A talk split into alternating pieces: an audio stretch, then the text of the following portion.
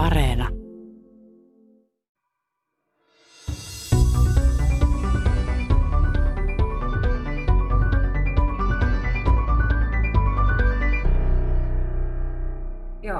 Eli jos me mietitään vaikka tämmöistä hyvin yksinkertaista liikettä, niin kuin kurkotus, niin, niin me voidaan tehdä se hyvin mone, monesta olotilasta tai mielentilasta käsiin. Eli te, jos, jos mä saan kutsua sinut tämmöisen yksinkertaiseen harjoitukseen, niin voidaan tehdä ja kuulen mielelläni sun ajatuksia jälkeenpäin. Joo, ilman muuta tehdään, vaan kokeillaan jotain erilaista. No kokeillaan, jos, jos vaikka kuvitellaan, tai saattaa se olla, että sulla on siellä pöydällä myös oikea, oikea vesilasi, mutta voidaan kuvitella niin, että me kurkotetaan sinne vesilasia kohti. Meillä on jano ja me halutaan ottaa vesilasi sieltä pöydältä. Nyt mä otin sen ja nyt mä kurkotin, joo. Joo, ja voit vaan havainnoida, että jaa, mitä tässä nyt tapahtuu, kun kurkotan vesilasia kohti. Voit kokeilla kurkottaa muutaman kerran ja jättää sen sitten taas vesilasin sinne pöydälle. Ja vaan havainnot, että aa, tällainen toiminta. Joo.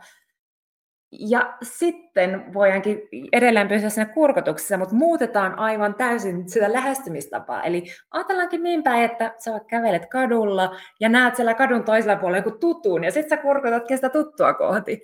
Voit taas kokeilla sieltä, miltä tuntuukin, jos sä kurkotat tuttua kohti siellä kadulla. Vähän kurkotat sinne taputtamaan tutu olkapäätä. Ja saa, saa moikatakin ja saa hihkastakin. Saa, saa moikata, saa moikata, saa hymyillä. Hei Hanna, mitä kuuluu? Moi teidän oikein hyvää. Mitä sulle? No kyllä oli jotenkin heti huomasi, että kun tässä on kuitenkin aika ravittu olo, kiva saada kuitenkin vettä, mutta mä en varsinaisesti sitä ja välittömästi tarvitse, niin mä ennemmin teen sitä vähän niin kuin mekaanisesti. Mä mietin just, että miten mä ojennan tämän käden ja tartun siihen vesilasiin. Mutta mulle tuli heti jotenkin semmoinen niin hymy ja semmoinen iloinen olo, kun mä ajattelin tuttua ja mä kurkotan häntä kohti. Sepä, sepä, koska sieltä me saadaan taas se, niin se limbinen järjestelmä aktivoitua. Ja mikä siinä lasin kurkotuksessa mulla oli sitten taas tavallaan taustalla just se ajatus, että se on hyvin automaattinen liike. Me ollaan hirveästi sitä harjoiteltu ja monta kertaa, monia tuhansia kertaa otettu vesilasi pöydältä. Eli sitä me ei tarvitse hirveästi miettiä ja se vesilasin ottaminen on aika neutraali tapahtuma, että se ei välttämättä herätä meissä suuria, suuria tunteita, ellei me olla tosi janoisia, sitten se on myös tosi, tosi miellyttävä tuntemus. Mutta nyt puhuit tuosta mekaanisesta, niin voidaan tehdä vielä yksi liikeharjoitus. Pysytään tässä kurkottamisessa ja ehkä saadaan vielä vähän, vähän eri, erilainen näkökulma.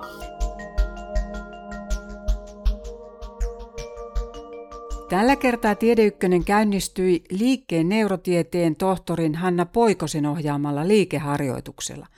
Poikonen on väitellyt tanssia liikkeen neurotieteestä. Siinä minä, Teija Peltoniemi, tein hänen opastamanaan automaattista liikettä. Vesilasin kurkotusta ja sitten kurkotinkin tuttua kohti ja tunteet tulivat mukaan. Harjoitus jatkuu vielä tuonnepana lähetyksessä. Poikonen on kehittänyt liikkumisen muotoja, jotka ottavat huomioon kognition ja tunteet. Mitä liike ja liikkuminen tekee meille kokonaisvaltaisesti? Mä usein otan siihen tämmöisen tietyllä tavalla insinöörimäisen lähestymistavan ja rupean sitten pilkkomaan sitä palasiksi. Eli vähän niin kuin, että minkä tyyppistä liikettä. Eli ei ole sellaista tavalla, että, että olisi vain yksi liike, vaan hirveän monia tapoja liikkua liikutaanko me tämmöistä arkipäivän liikkeessä, niin kuin kävellään kadulla tai onko se liike meidän joku tämmöinen sisäisen maailman ilmaisu, niin esimerkiksi eleitten kautta, tai sitten harrastaako me liikuntaa, pyöräillään, uidaan, jotakin tämän, tämän tyyppistä. Eli ne kaikki vähän niin kuin herättää erilaisia prosesseja aivoissa. Ja ne aktivoi kyllä aivoja, ylipäätään jos ajattelee liikettä, niin se aktivoi aivoa hyvin kokonaisvaltaisesti. Mutta jos mietitään vaikka tämmöisiä arkipäivän liikkeitä, mitkä on ehkä meille kaikista tutuimpia, että kurkotetaan avaamaan ovi tai, tai kävellään, niin siinä aktivoituu tämmöiset aivojen syvemmät alueet, missä on tämmöinen niin automaattinen liike. Mutta sitten taas, jos me harjoitellaan esimerkiksi salsa-askeleita tanssitunnilla, niin siinä taas sitten tulee myös se kognitio hyvin vahvasti mukaan. Eli meidän pitää olla hyvin tarkkaavasti läsnä ja muistaa ja miettiä ja keskittyä. Eli tässä on aika kiva kontrastiero kahdelle, kahdelle erityyppiselle liikkeelle. Ohjelman aikana käsittelemme erilaisia liikkeen lajeja ja niiden vaikutusta aivoihin ja aivoterveyteen. Aivot on perin monimutkainen elin. Oleellisessa asemassa liikkeen kannalta on liikeaivokuori, jossa tahdonalaisten liikkeiden liikemääräykset täsmentyvät ja suuntaavat kohti lihaksia. Ehkä jotenkin se, että miten eri aivoalueet toimii yhteen liikkuessa. Et ehkä se just on niiden liikkeen hyviä teke- terveyttä edistävien vaikutusten taustalla, että tavallaan siinä tarvitaan monien eri aivoalueiden yhteistyötä. Et tarvitaan tosiaan sitä liikeaivokuoren toimintaa, niin kuin sanoit, tarvitaan pikkuaivoja koordinoimaan ja säätämään liikkeen tarkkuutta. Tarvitaan niitä syvempiä aivoalueita, mistä tulee automaattiset liikkeet, ja toisaalta tarvitaan sitä niin keskittymistä etua, etuaivokuorelta. Eli tässä melkein katettiin koko aivot jo hyvin, hyvin niin yksinkertaisesta liikkeestä keskustellessa. Syöte liikeaivokuorelle tulee tyvitumakkeesta, tietynlaisesta hermosolukertymästä, joka vastaa tietoisen liikkeen hallinnasta, liikesarjoista ja automaattisesta liikkeestä, vaikkapa kävelystä ja kurkotuksesta. Tyvitumakkeen tehtävistä jatkaa neurotieteen tohtori Hanna Poikonen. No tyvitumake just liittyy tähän niin kuin automaattiseen liikkeeseen. Eli siinä vaiheessa, kun me ruvetaan harjoittelemaan jotakin, esimerkiksi lapset rupeaa harjoittelemaan kävelyä tai aikuiset rupeaa harjoittelemaan niitä salsa-askeleita, niin siinä on ensin paljon aktivaatio liikeaivokuorilla, mutta sen jälkeen, kun me ollaan hyvin sisäistetty ja opittu askeleet tai se liikesarja, niin sitten se aktivaatio siirtyykin sinne tyvitumakkeeseen. Ja toinen tärkeä tehtävä tämän niin kuin oppimisen ja automaattisen liikkeen lisäksi, mikä tyvitumakkeella on, on tämmöinen inhibitio, eli se tavallaan myös estää tarpeettomia liikeprosesseja. Sen takia esimerkiksi, jos me katsotaan vaikka tanssia lavalla, ja hän nostaa pelkästään toisen käden ilmaan, ja koko muu keho on niin kuin rauhassa paikallaan, niin se, siinä on samaan aikaan monia niin kuin liikkeitä estäviä aivoprosesseja käynnissä, jotta se vain se yksi käsi nousee. Ja, ja toisaalta Parkinsonin potilailla juurikin tässä tyvitumakkeessa näkyy yhteyksien heikkenemistä, ja sen takia sitä liikkeestä tulee semmoista vähän niin kuin nykivää ja töksähtelevää ja voi olla hankala liikkua tai lähteä liikkeelle. Eli tyvitumake on hyvin tärkeässä roolissa just myös tämmöisessä liikkeen sulavuudessa. Niin, tietoisen liikkeen hallinta, niin mitä sitten, kun me puhutaan liikkeestä, liikkumisesta, otetaan vielä se tanssikin, ja aivoista ja tyvitumake sijaitsee siellä, niin minkälainen ikään kuin semmoinen malli tai ajattelutapa sitten, mitä saadaan tietoa näistä sairauksista. Että esimerkiksi monet neurologiset sairaudet voi olla myös sellaisia, joissa on niitä liikkumisen ongelmia, ja tämä Parkinsonin tautihan on yksi todellakin sellainen, niin mitä ne antaa tälle koko kokonaisuudelle?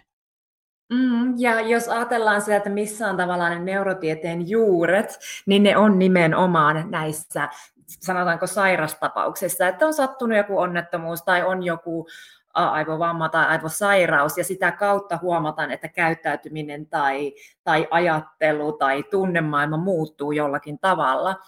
Ja, ja sitä kautta just esimerkiksi Parkinsonin taudissa, ehkä se on, mitä me huomataan selkeimmin, on se just se käyttäytymisen tai liikkeen muutos, mutta Parkinsonin taudissa esimerkiksi on myös monia muita haasteita, esimerkiksi kognitiivisia haasteita just näiltä potilailta me voidaan oppia hirveästi ja ehkä sitä kautta myös syntyy se arvostus aivoihin, että sitten kun me ruvetaan menettämään niitä niin kuin itsestäänselvyyksinä otettuja aivotoimintoja, niin sitten me vasta kiinnostutaan, hei hetkinen, mitenkäs nämä aivot oikeastaan toimiinkaan ja mitenkäs me voitaisiin parantaa aivojen terveyttä.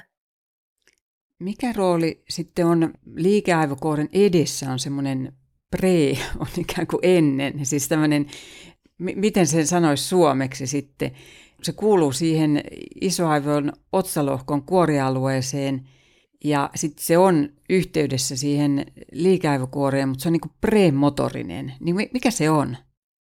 Joo, eli jos ajatellaan niin kuin liikkeen aivokuorta, niin siihen kuuluu just tämä niin kuin sanotaanko primäärinen liikeaivokuori, joka just tavallaan vastaa niistä kehon liikkeistä noin yksinkertaistettuna. Sitten on just tämä niin kuin premotorinen, eli esiliikkeellinen aivokuori, joka tota, liittyy liikkeeseen valmistautumiseen. Et se on mielenkiintoista, että et me nähdään tosiaan sillä esiliikkeellisellä aivokuorella aktivaatio jopa silloin, kun me katsotaan liikettä, tai se, että jos me tiedetään, että meidän pitää pitää lähteä liikkumaan, niin jo ennen kuin me liikutaan, niin siinä näkyy aktivaatio.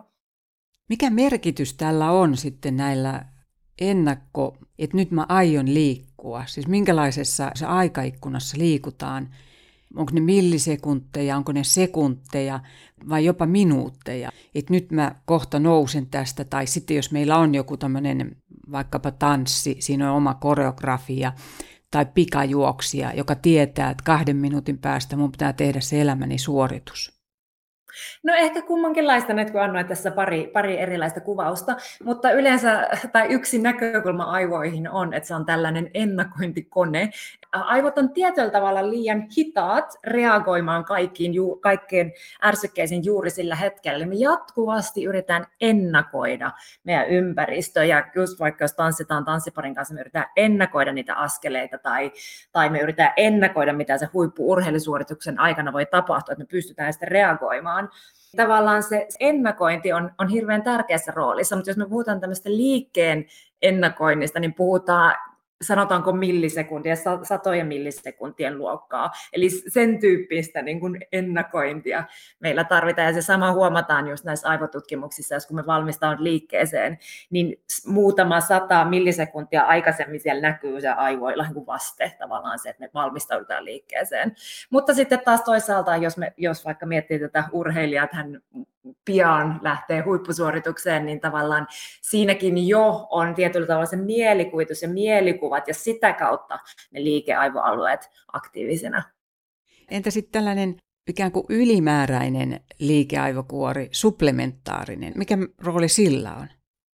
No se vähän samantyyppisesti kuin tämä esiliikkeellinen aivokuori, että se kanssa liittyy enemmän just siihen niin liikkeen tietynlaiseen hienosääntöön. Ja, ja, ja esimerkiksi ammattitanssijoilla on huomattu, että kun he katsoo tanssiliikkeitä, niin juuri sillä supplementaarisella liikeaivokuorella näkyy se tavallaan se heidän harjoittuneisuus tai se heidän ammattimaisuus siihen liikkeeseen, mitä he katsovat. Eli siinä näkyy just sitä lisääntynyttä aktivaatio verrattuna sitten sellaisiin, voi olla muitakin liikkujia, mutta ketkä ei ole harjoitellut juuri niitä tanssiliikkeitä.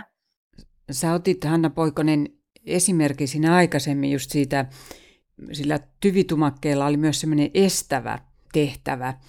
Ja sitten kun ajatellaan, että kun mä oon ymmärtänyt, että tällä niin sanotusti ylimääräisellä supplementaarisella liikekorralla niin nämä kehonpuoliskojen koordinointia, jos ajatellaan sitten just, että tehdään jotain liikettä, onhan monet urheilusuorituksetkin ja tanssi on, että siinä on hyvin käytössä ikään kuin ne puoliskot, että voidaan tehdä erityyppistä, vaikka oikealla puolella mitä vasemmalla, niin miksi se on siellä se kehonpuoliskojen koordinointi? Niin, no ehkä sekin, ja sitten voisi ajatella, että se on myös niin kuin useimmilla esimerkiksi myös pikkuaivot vastaa tästä koordinoinnista. Ja ylipäätään, jos miettii esimerkiksi katsoa ihmisiä, jotka on harrastanut pitkään taitsiita, niin niille just nimenomaan tämä aivokurkiainen, joka yhdistää aivoissa vasemman ja oikean puolen, niin se on tietyllä tavalla vahvistunut. Eli just mitä mainitsit niin näissä liikke- liikkeissä tai huippuurheilussa tai tanssissa, niin just siinä vaaditaan sitä kummankin aivopuoliskon sulavaa yhteentoimintaa, jotta se koko keho voi toimia niin yhtenä kokonaisuutena. Mitä tarkoittaa sitten tämä, liittyy nimenomaan tähän vielä tähän ylimääräiseen liikekuoreen, sisäsyntyisesti luotujen liikkeiden kontrollointi?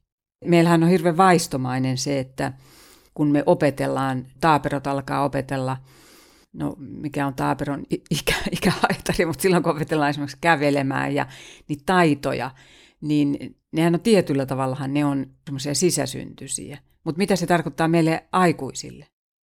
No ehkä samalla lailla just, että, että meillähän on hyvin vahva myös liikkeen intuitio, että jos me lähdetään tavallaan järkeistämään yksinkertaisiakin liikkeitä, niin me saadaan niistä niin kuin hyvinkin haastavia, mikä tapahtuu just esimerkiksi kuntoutuksessa, että saattaa olla välillä, että jos me siinä kuntoutuksessa jotenkin päästään sen intuition kautta lähestymään sitä potilaan liikettä, niin se liike saattaakin onnistua vähän niin kuin huomaamatta. Mutta sitten jos me yritetään niin kuin järkeistää sitä tietyllä tavalla, että nosta käsivartta ja sitten ujo, o, ojenna käsi eteenpäin tai jotain, jotakin tämmöistä niin kuin hirveän kognitiivista, niin se just saattaa tietyllä tavalla sulkea pois niitä intuitiivisia liikemalleja. Mutta eikö kävely ole hyvin semmoista sisäsyntyistä? Joo, ja sitten just ajattelen, että siinäkin on nimenomaan se tyvitumakkeen aktivaatio tärkeänä. Että siinä sitten taas tämmöisissä sisäsyntyissä voisi olla myös joku sisäinen tarve tai, tai joku, joku toive tai sitä, sitä kautta sisäsyntyisiä toimintamalleja. Ohjelman alussa käynnistynyt neurotieteilijä Hanna Poikosen vetämä harjoitus jatkuu. Nyt pureudutaan järkeistetty liikkeeseen ja palastellaan hyvin luonnollinen liike. Eli voit seurata ohjetta. Mä sanon, että nosta olkapäätä, nosta kyynärpäätä ja ojenna käsi suoraksi eteen. Joo. Nimenomaan eteen. Mä olisin nostanut ylös, mutta nyt joo. Eteen. Ja sitten purista sormilla. Laske käsi alas. Joo. Nosta hartia, nosta kyynärpää, ojenna käsi eteen, purista sormilla ja rentouta. Eli siinä on tavallaan palasteltuna juurikin tämä vesilasin kurkottaminen tai, tai kaverin kurkottaminen kadulla. Mutta sitten taas ehkä huomioon, että tästä tulee vielä enemmän sellaista mekaanista. Ja tässä sitten ehkä tietyllä tavalla tulee just ne kognitiiviset toiminnot mukaan, että pitää miettiä, aa, olkapää, mitenkäs tämä nyt meneekään. Ja vielä usein teetän tätä harjoitusta sillä, että me lisätään koordinaatio ja tehdään se vielä haastavampaa, eli siinä vielä entisestään korostuu sitten se ero näihin tämmöiseen tunne- tai automaatiolähtöisiin liikkeisiin verrattuna. Joo, mä ilman muuta rupesin niin miettimään, että miten mä nostan sen hartian ja minne mä nostan nyt sitten sen kyynärpään. Ja sitten kun mä olin sen tehnyt, niin mulla olisi todellakin ollut luontevampi viedä se sinne ylöspäin, mutta katossa ei ole vesilasia kuitenkaan vielä tässä vaiheessa. Että siinä tulee sitä tietynlaista niin kuin ratkaisun tekemistä myös sille, että no millaista, miten mä nyt tulkitsen tätä ohjetta ja just, että tenkö mä nyt oikein. Ja siinä on aika paljon semmoista niin kuin rationaalista keskustelua itsensä kanssa. Näin järkeistettiin tavallista automaattista liikettä. Mikä on aivojen palkkiojärjestelmä, joka saa meidät tekemään asioita? Koemme tunteita, mielihyvää tämän järjestelmän kautta. Muun muassa välittäjäaineet, opioidit ja dopamiini vaikuttavat vaikka siihen, jatkammeko liikuntaa vai ei. Saammeko siitä hyvää oloa? Sama pätee sosiaaliseen vuorovaikutukseen. Entä mikä on pikkuaivojen rooli? No siinä on mielenkiintoinen, just pikkuaivot on ajateltu aikaisemmin, että se on sellainen kuin liikkeen keskus samalla tavalla kuin tyvitumak. Että ajateltu, että ne on ne kaksi tärkeimpiä niin liikkeen keskuksia aivoissa. Eli just mitä mä usein kuvailen pikkuaivoja, ne on vähän just kuin ne niin kuin lisäaivot siellä isompia aivojen alapuolella, niin että et tavallaan ne ei ehkä varsinaisesti aloita liikettä, mutta tavallaan sen jälkeen kaikki, mitä liikkeessä tapahtuu, niin kaikessa se tavallaan ne pikkuaivot on mukana. Eli miten liikutaan ry- rytmissä, eli, eli ajan kanssa tahdissa, toisaalta miten, miten liikutaan tilassa tar- tarkkaavasti, tarkasti, ja toisaalta jos liikkeen koordinaatiot, kaikessa tämmöisessä ne pikkuaivot on hyvin, hyvin tärkeänä, tärkeässä osassa. Mutta sitten just jos katsotaan näitä tyvitomaketta ja pikkuaivoja, jotka tosiaan perinteisesti, perinteisesti ajateltu, että ne on, on tosi tavallaan ainoastaan liikeaivoalueita, niin sekä ei oikein pidä paikkaansa, koska on itse asiassa huomattu, että niillä on myös niin tärkeä tehtävä niin kuin sosiaalisessa vuorovaikutuksessa ja toisaalta niin esimerkiksi palkitsevuuden tuntemuksissa. Mitä se tarkoittaa ihan konkreettisesti? Siis se, että ikään kuin, että sit mä jatkan sitä liikuntaa vaikka vai Joo, eli siis tyvitumakkeella on tärkeä rooli just tässä niin kuin palkkiojärjestelmässä, eli just sen, to, toisaalta just sen liikkeen kautta saatava hyvän olon tunne, niin se voi osittain liittyä myös siihen, että me aktivoidaan sitä meidän palkkiojärjestelmää. Ja, ja sitten toisaalta myös niin päin, että jos me ei liikuta, niin sitten tavallaan ehkä tulee sitten muita kaipauksia niille saada sitä palkkiojärjestelmää aktivoitua, joka voi aktivoida terveellä tavalla esimerkiksi musiikkia kuuntelemalla tai taidetta katsomalla, mutta sitten on toisaalta myös tämmöisiä niin haitallisia tapoja aktivoida meidän palkkiojärjestelmää, niin kuin esimerkiksi päihteet. Kuinka jotenkin vahva tämä yhteys sitten on sen liikkumisen ja sen, sen palkkiojärjestelmän välillä, siis että tulee semmoisia tuntemuksia, kokemuksia, että mä haluan jatkaa tätä liikuntaa ja sitten se kuvasit, miten sitä voidaan etsiä jossain muualta, niin kuinka vahva se yhteys on? No se on vahva ja sanotaanko, että se tulee niin kuin useampaa reittiä. Eli se voi tulla just näiden palkkion, palkitsevuuden aivoalueiden aktivaation kautta. Toisaalta se tulee, voi tulla hormonien kautta, eli kun me liikutaan, niin esimerkiksi dopamiini ja serotoninin määrä kasvaa, ja toisaalta stressihormonien, niin kortisonin määrä laskee, jos se liikunta ei ole hirveän niin kuin liian rasittavaa. Eli tavallaan sitten sieltä tulee myös hormonien kautta just se hyvän olon tunne. Ja toisaalta se sitten vielä tavallaan se liikunta voi tasapainottaa meidän autonomista hermostoa. Eli, eli siinä voi olla tavallaan niin kuin montaa reittiä me voidaan saada niitä hyvän olon tuntemuksia liikunnasta. Minkälaista liikunnan pitäisi olla aivoterveyden kannalta? Liikkeen ja tanssin neurotieteen tohtori Hanna Poikonen. Halutaanko me sitä liikunnan tuomaan niin kuin tämmöistä euforiaa, mikä voi syntyä vaikka jos me ollaan tehty joku kova treeni, toivotaanko me sitä euforian tunnetta, toivotaanko me tämmöistä niin kuin tarkkaavaisuuden äh, paranemista, tai, tai toivotaanko me sitä vaan, että me saataisiin ilmasta meidän sisäisiä tunteita ja tuntemuksia. Eli, eli siinä on tavallaan riippuen se, mikä meidän tavoite on, niin meidän pitää valita se liikuntalaji tai liikuntatyyli sen mukaan. Saattaa ehkä niin kuin yleisin tavoite, mikä saattaa tulla vähän niin kuin luonnostaan, niin on just se, että esimerkiksi ikäihmiset, niihin haluaa ylläpitää heidän muistia tai kognitiivisia toimintoja, että he saattaa olla, että he on kuullut jostain, että liikunta auttaa, ja sitten he, he tulee mun luokse ja kysyy, että voi, miten mä voisin heitä auttaa.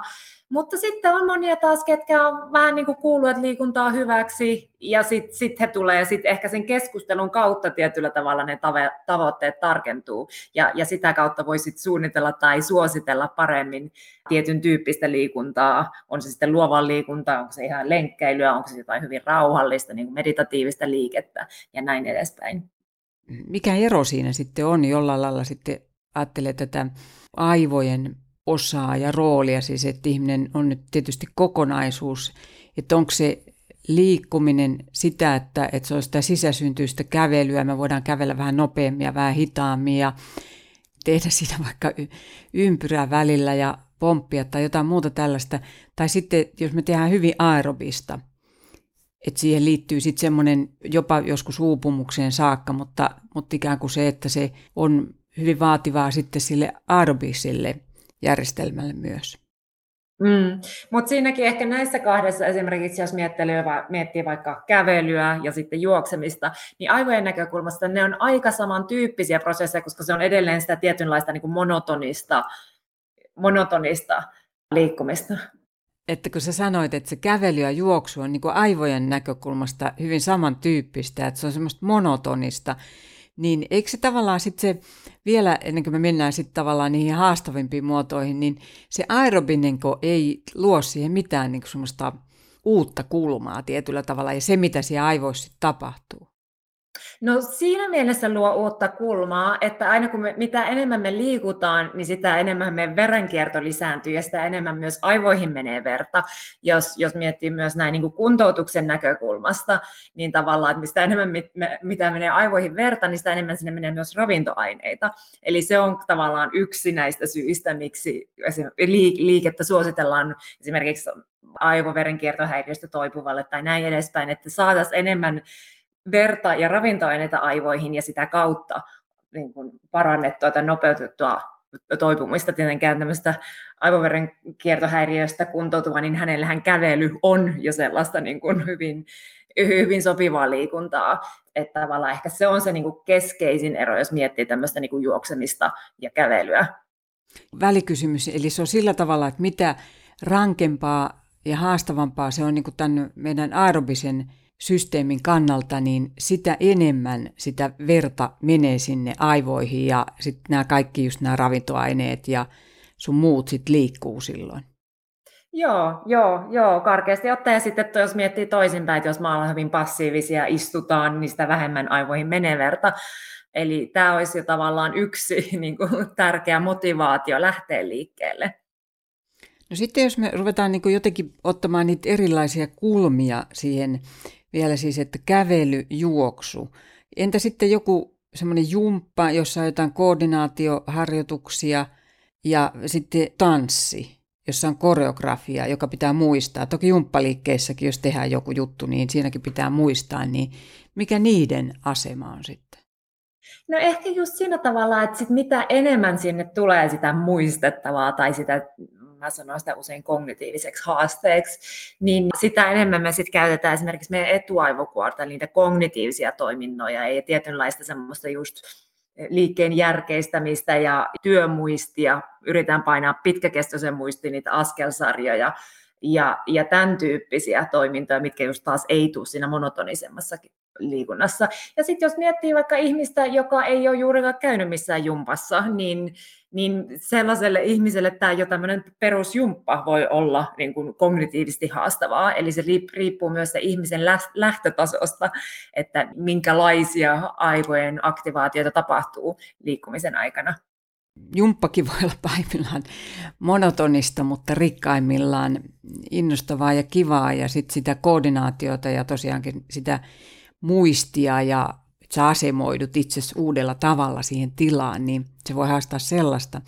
Mutta tanssia taas on sitten myös hyvin monenlaista, on pari tanssia ja sitten sä voit yksin tehdä jotain koreografiaa, siis niin, kuin niin että ohjaaja näyttää ja siihenkin voi kytkeä tietysti jotain muistamista, niin mikä se tanssi on mm. niin kuin liikkeen ja aivojen kannalta? Joo, no jos ajattelee semmoista niin kuin koreografian oppimista, niin, niin siinä just on tosiaan ne kognitiiviset toiminnot tärkeässä osassa. Mutta jos sitä ajattelee sellaista tietyllä tavalla semmoista vähän laajemmassa näkökulmasta niin kuin luovaa liikettä ja tanssia, missä on niin kuin se itseilmaisu tärkeässä osassa, niin siinä ehkä mennään vielä niin kuin yksi askel pitemmälle. Eli tietyllä tavalla harjoitellaan niitä koreografioita tai niitä liikkeitä niin paljon, että ne menee, se aktivaatio menee sinne tyvitumakkeeseen, eli tietyllä no, niistä tulee automaatio niistä haastavista liikkeistä. Mutta tavallaan siinä onkin tavoite se, että kun me saadaan se liike sinne automaattiseksi, niin me pystytään lisäämään siihen myös tämmöinen niin kuin tunte, tunteiden ilmaisu. Eli siinä vaiheessa niin saadaan siitä liikkeestä myös semmoista niin kuin tunteellista ja saadaan se ihmisyyden tietynlainen ihana syvä elementti siihen mukaan. Hanna Poikosen mukaan erilaisten taiteiden harrastaminen, taiteen katsominen, tanssi ja musiikki aktivoivat aivojen luovia alueita sekä tunnepuolta. Mutta sitten myös toinen tämä vähän, mihin jo aikaisemminkin viitattiin, että onko se, se tanssityyli sitten tämmöistä autenttista liikettä, improvisaatioa, missä tietyllä tavalla annetaan enemmän vapautta sille ihmiselle tai liikkujalle ilmaista itseään, eikä ole niin, niin tiukkoja raameja, vai, vai onko se sitten enemmän tämmöistä sanotaanko palettityyppistä, että siinä on tietyt perusteet, mitkä pitää opetella, ja, ja sitten tavallaan niistä rakennetaan haastavempia kuvioita. Eli siinä taas, jos miettii tämmöistä niin balettityyppistä liikettä tai, tai muita haastavia paritansseja, niin kuin vaikka tango, niin siinä on myös se, että, että se, se kognitiivinen elementti tärkeästi tai voimakkaasti mukana.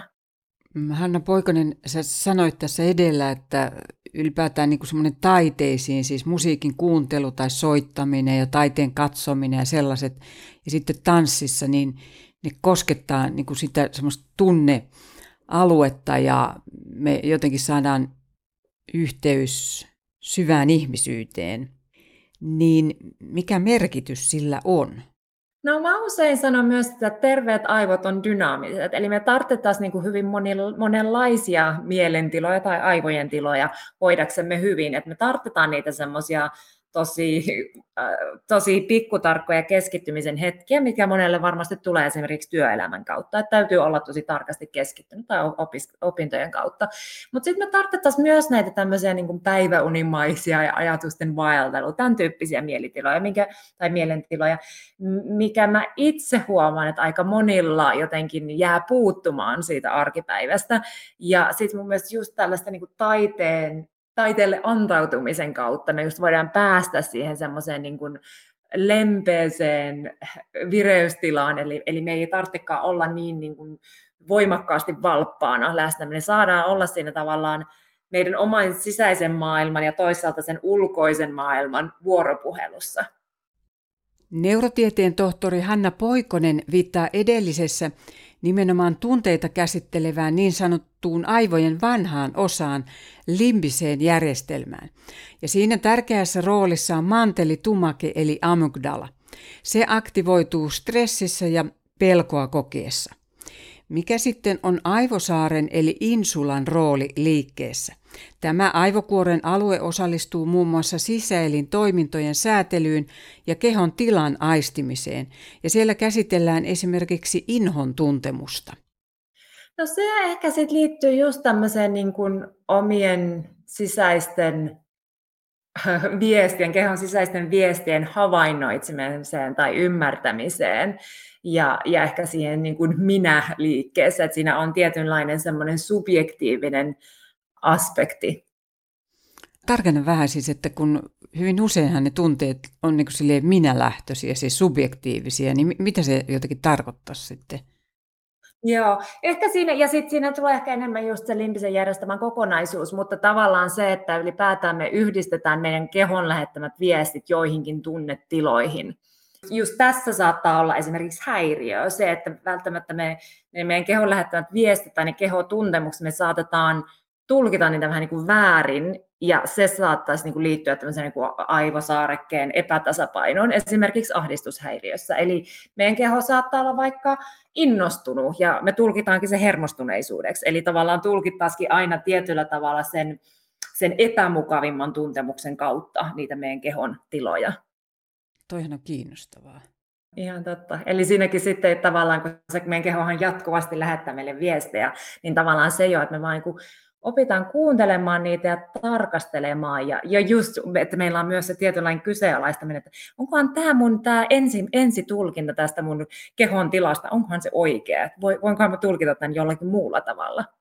Ja urheilijathan käyttää paljon sitä, just tavallaan sellaista mentaalivalmistautumista, just, että jos keho lähettää näitä niin kuin, sympaattisen hermoston viestejä ja saattaa tulkita se, että just sydän hakkaa nopeasti ja hikoiluttaa, vaikka eihän me olla vielä edes siinä suorituksessa, niin sen sijaan, että me tulkittaisiin sitä hermostuneisuudeksi, me saatetaankin tulkita sitä innostukseksi tai valmistautumiseksi. Eli tavallaan sitä, siirrytäänkin sitä epämukavasta sinne vähän niin kuin mukavampaan ja miellyttävämpään tunneaspektiin. Tavallaan sä puhut, sä puhut jollain lailla niin kuin kehotietoisuudesta, että se taju siitä kehosta, että mitä mussa fysiikkana ja näiden raamien sisällä tapahtuu. Ja kun koko ajan tietysti mussa on yhteys sinne, sinne mieleen ja aivoihin, niin että mitä kehotietoisuus on niin kuin neurotieteilijän kannalta tai näkökulmasta ja sitten kun sä tanssit itse, niin sitten sulla on siitä myös ihan todellista kokemusta. Kyllä, ehkä neurotieteellinen siinä on just tietynlainen semmoinen niiden viestien tulkinta, eli siinä saattaa olla just tämmöinen niin kuin tietynlainen sisäinen puhe ja ehkä jollain tavalla ne kognitiiviset toiminnot mukana, eli me tietyllä tavalla tulkitaan niitä meidän, meidän kehon viestejä ja toisaalta myös tämän meidän kuudennen aistin, eli proprioseption kautta me ymmärretään meidän kehon asento tilassa. Eli aivoissa on tämmöinen tunto, aivokuorissa myös aistii proprioseptio, eli miten meidän keho on tilassa, miten se liikkuu tilassa, ilman että meidän tarvitsee niin visuaalisesti katsoa meidän kehoa. Eli se olisi ehkä sitä niin neurotieteilijän kehotietämystä, mutta sitten taas tanssijana just kokemuksellisesti se on sellaista voimakasta läsnäoloa kokonais, kokonaisvaltaisesti koko kehossa ja tietynlaista semmoista ehkä just, niin kuin, just sitä, sitä ajan viettämistä ja, itselleen läsnä olemista, jotenkin ymmärtää se, että miten se keho on, on läsnä kaikessa, mitä me tehdään. Eli tämä tämmöinen uusi termi kuin kehollinen kognitio, se kasvattaa suosiotaan esimerkiksi koulutuksen saralla, ja siellä ruvetaan miettimään, että niin, itse asiassa meidän kehohan mukana kaikessa oppimisessa, mikä taas tämmöisen niin kuin liikkuvan ihmisen näkökulmasta aika yllättävää, että miten, miten se nyt vasta huomataan. Kun ihmisiä koulutetaan eri tehtäviin, se otetaan, että se on niin kuin, tavallaan niin kuin yksi aisti, voiko niin sanoa? Niin, ja, si- ja sitten, että, että usein jos on vaikka tämmöisiä tietotyöläisiä, niin siinä saatetaan herkästi unohtaa se keho, tai jos tehdään vaativaa työtä, tämmöistä kognitiivista, rationaalista työtä, niin siinä jotenkin saatetaan ehkä jopa opetella jättämään huomiotta niitä kehon viestejä, koska ne saattaa jollain tavalla häiritä sitä työntekoa, eli olla vaikka tosi keskittyneitä johonkin kirjoittamiseen, mutta keho lähettäisi viestejä, että nyt, no, nyt pitäisi mennä kävelemään tai käydä vessassa tai juoda vettä, ja me ollaan niin keskittyneitä siihen tehtävään, että me ei oikein haluta muuttaa sitä, sitä, sitä tilannetta, niin tavallaan siinäkin voisit syntyä sellaista, että pikkuhiljaa me enemmän ja enemmän jätetään huomiotta niitä kehon viestejä. Eli sitten tavallaan, että me palautetaan tietyllä tavalla sitä kehoyhteyttä, niin se voisi tulla just tämmöisten kehollisten harjoitteiden kautta. Kun tämä proprioseptio, niin siinähän on siis se somatosensorinen aivokuorialue, siellä isoaivokuoren päälakilohkossa on semmoinen etuosan aivokuorialue, johon niin sitten kultakin kehon alueelta menee ne tieto, mitä ihossa tapahtuu, lihaksissa, nivelissä – on tällaiset aistireseptorit, niin mitä tästä jotenkin tiedetään? Et kun tavallaan niin kuin mä koen, että tämäkin on sitä kuudetta aistia todellakin. Tämä on hirveän tärkeä jotenkin sillä, että me tajutaan itsemme kokonaisuutena ja siinä tilassa ja tilanteessa. Joo, ehdottomasti. ehdottomasti. Ja sitten tavallaan niin kuin elämäntilanteiden myötä se proprioseptiokin voi tietyllä tavalla muuttua, ja, ja mitä aina tykkään korostaa just, että se, sekin on muokkautuva, eli se, mitä me tehdään, niin, niin sillä me voidaan vaikuttaa siihen meidän proprioseptioon ihan niihin konkreettisesti niihin aktivaatioihin aivokuorille. Me voidaan harjoittaa sitä tämmöisellä aktiivisella liikkeellä, eli voidaan vaikka liikkua silmät kiinni, ja tästä on erilaisia variaatioita tehty esimerkiksi tanssiharjoitteissa tai sitten me voidaan harjoittaa sitä jopa niin kuin passiivisesti, eli joku toinen liikuttaa meitä tilassa, ja sitä kautta me voidaan jo aktivoida sitä meidän proprioseptioa ja ymmärtää paremmin meidän keho tilassa. Miksi nimenomaan silmät kiinni? Mikä siinä on jotenkin sitten, että onko silloin, ollaanko me herkempiä sitten aistimaan kaikki ne aistireseptorien tämä asento, liike ja tunto, kun ne silmät on kiinni?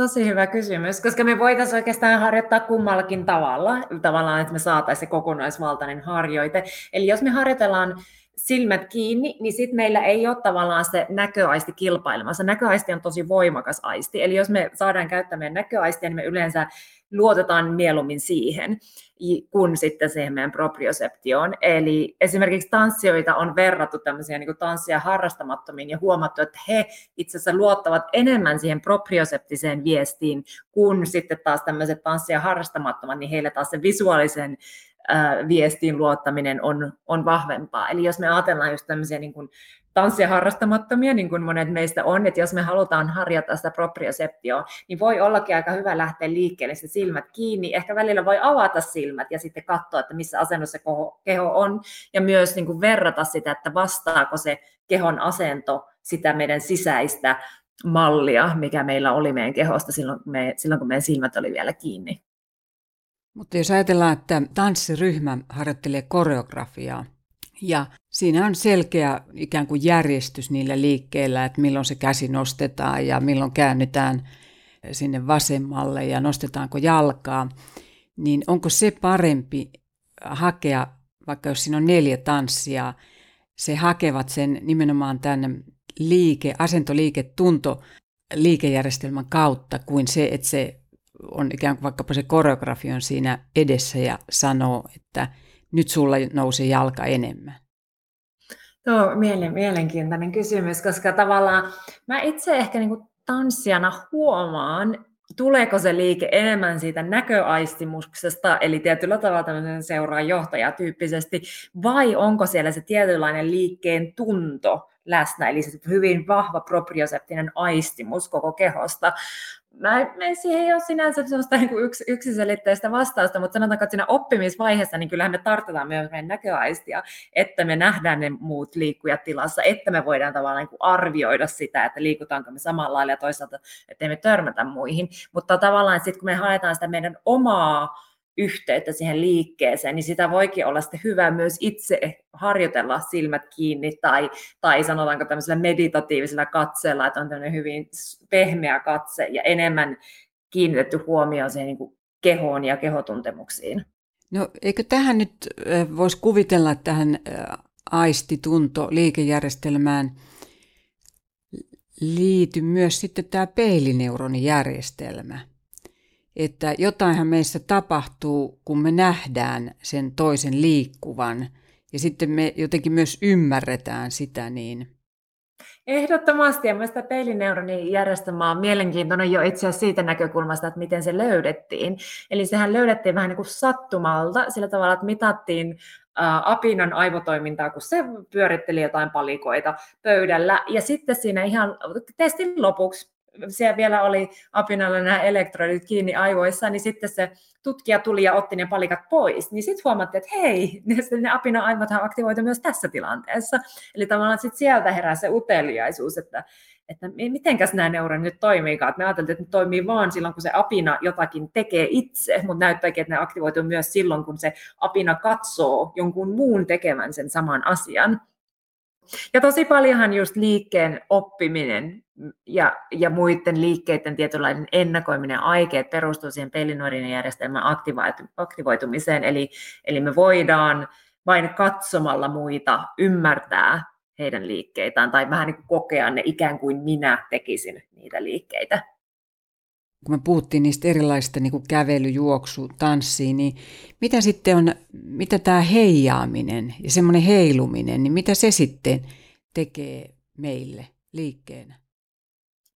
Eli jos sitä heijaamista miettii tämmöisen niin kuin sympaattisen ja parasympaattisen hermoston näkökulmasta, niin juoksu on just tämmöistä niin kuin sympaattista hermostoa aktivoida vaivaa, eli se on aktiivista tekemistä, sydämen syke menee tota, nopeammaksi ja näin edespäin. Mutta sitten taas heijaaminen on usein just sellaista rauhallista, ja siinä me tavoitellaankin sitä parasympaattisen hermoston aktivaatiota. Eli meille tulee semmoinen hyvin rauhallinen olotila, sydämen syke laskee, hengitys, hengitys saattaa pidentyä ja pehmentyä ja näin edespäin.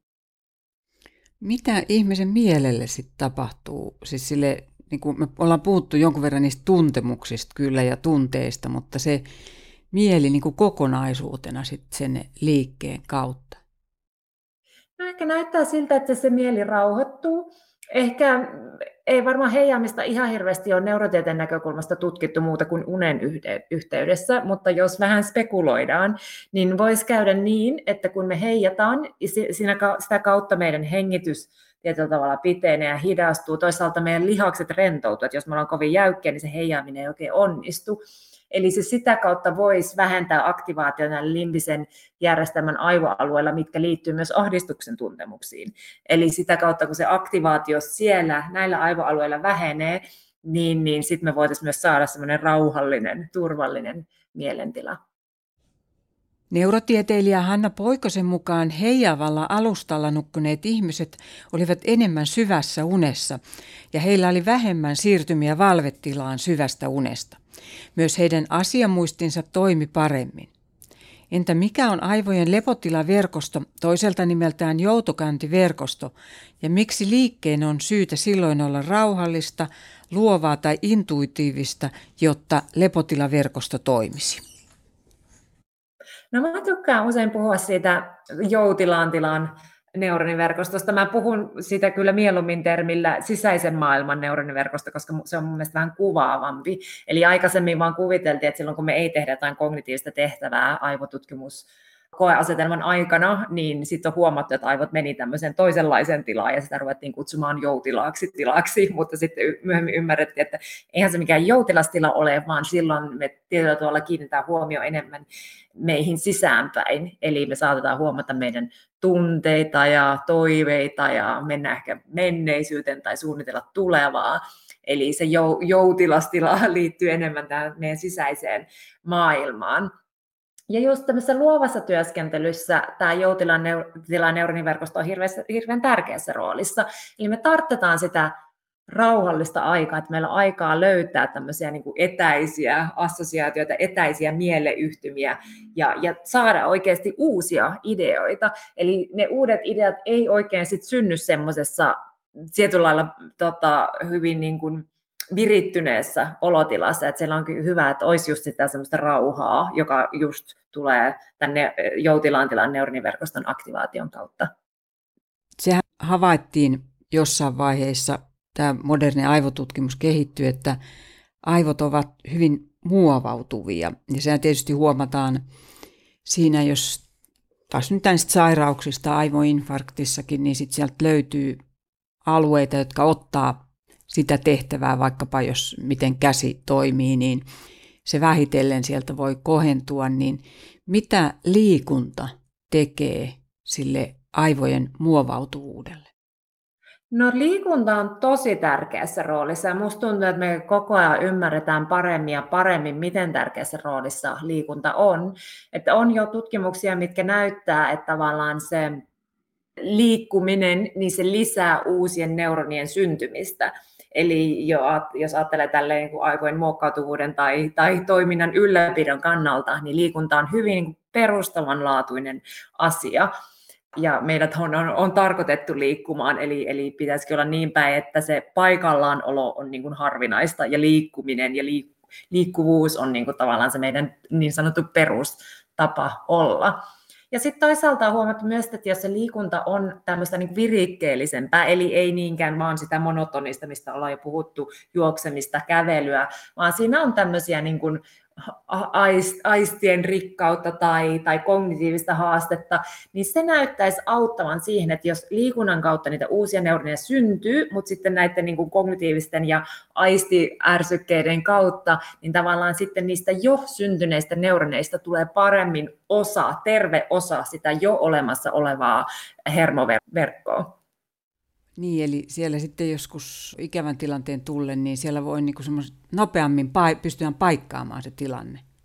Joo, joo, se näyttää, että esimerkiksi jos miettii näitä muistisairauksia, niin ihmisillä, joilla on tietyllä tavalla ollut aktiivisempi elämä ja ehkä on just tottunut tämmöisiin kognitiivisiin haasteisiin, niin saattaa olla, että sitten ne muutokset, jotka tavallaan, että aivoissa näkyy jotain muutoksia, mutta ne ei välttämättä näy siellä käytöksen tasolla vielä, koska sitten ne aivot on tosiaan niin plastiset ja, ja muokkautuvat, että, että sieltä löytyy näitä uusia, ta, uusia ratoja. Ja, ja, ja just, että jos se elämäntyyli on aktiivinen, niin samalla ne aivot myös jatkuvasti luo niitä uusia ratoja.